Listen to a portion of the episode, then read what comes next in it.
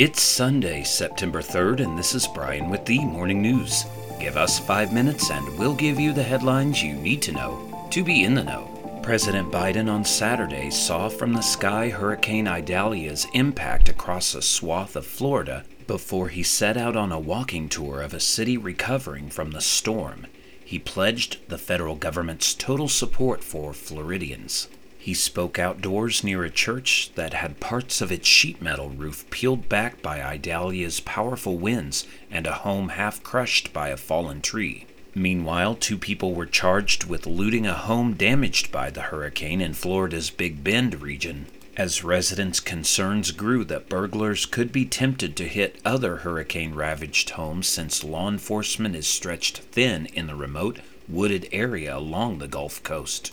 In other news, war in Ukraine and fears of a potential conflict with China are pushing the Pentagon and its contractors to tap production lines overseas to bolster stockpiles of weapons and ammunition. The turn to overseas weapons production to meet the soaring global demand comes as the U.S. government tries to boost manufacturing in key technologies like drones, missiles, and rocket motors in countries such as Germany, Poland, and Australia. The U.S. has committed more than $40 billion in arms, ammunition, and supplies to Ukraine since Russia's February 2022 invasion, but U.S. defense companies have taken longer than the Pentagon expected to boost production at home to maintain U.S. stocks. The Pentagon recently outlined plans to build thousands of autonomous weapons such as drones within two years to deter China. Shortages of chips, machinery, and skilled workers have limited U.S. defense companies' ability to surge capacity at home.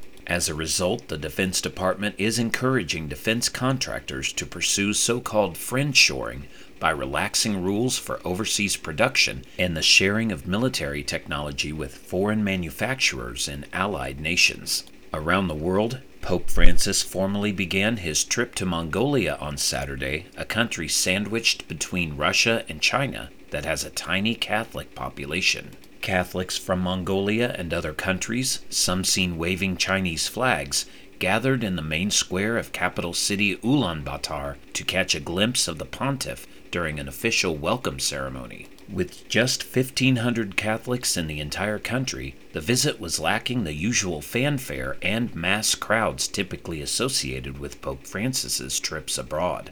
The Pope, who is 86 and has been suffering from poor health, arrived on Friday after a 10 hour flight. In a speech delivered on Saturday, the Pope said that governments and secular institutions have, quote, nothing to fear from the church's work of evangelization. Back in the U.S., a new law in Texas requires convicted drunk drivers to pay child support if they kill a child's parent or guardian, according to House Bill 393. The law, which went into effect Friday, says those convicted of intoxication manslaughter must pay restitution. The offender will be expected to make those payments until the child is 18 or until the child graduates from high school. If someone is unable to pay the restitution because they're incarcerated, they're expected to make payments no later than the first anniversary of the date of their release, the law says. And tens of thousands of people attending the Burning Man Festival in the Nevada desert are being told to conserve water, food, and fuel as they shelter in place in the Black Rock Desert after heavy rainstorms pummeled the area, festival organizers said. Attendees were surrounded by thick, ankle deep mud, and organizers halted vehicles from traveling in or out of the festival after heavy rain started saturating the area starting Friday evening. The gate and airport into Black Rock City, a remote area in northwest Nevada, remain closed and no driving is allowed into or out of the city except for emergency vehicles. More than 70,000 people attend the week long event annually, which this year is being held from August 28th to September 5th. It's unclear at this time how many of those were stranded due to the weather. Now you know, and you're ready to go with the morning news. Share this with a friend and subscribe to us wherever you listen to your favorite podcast.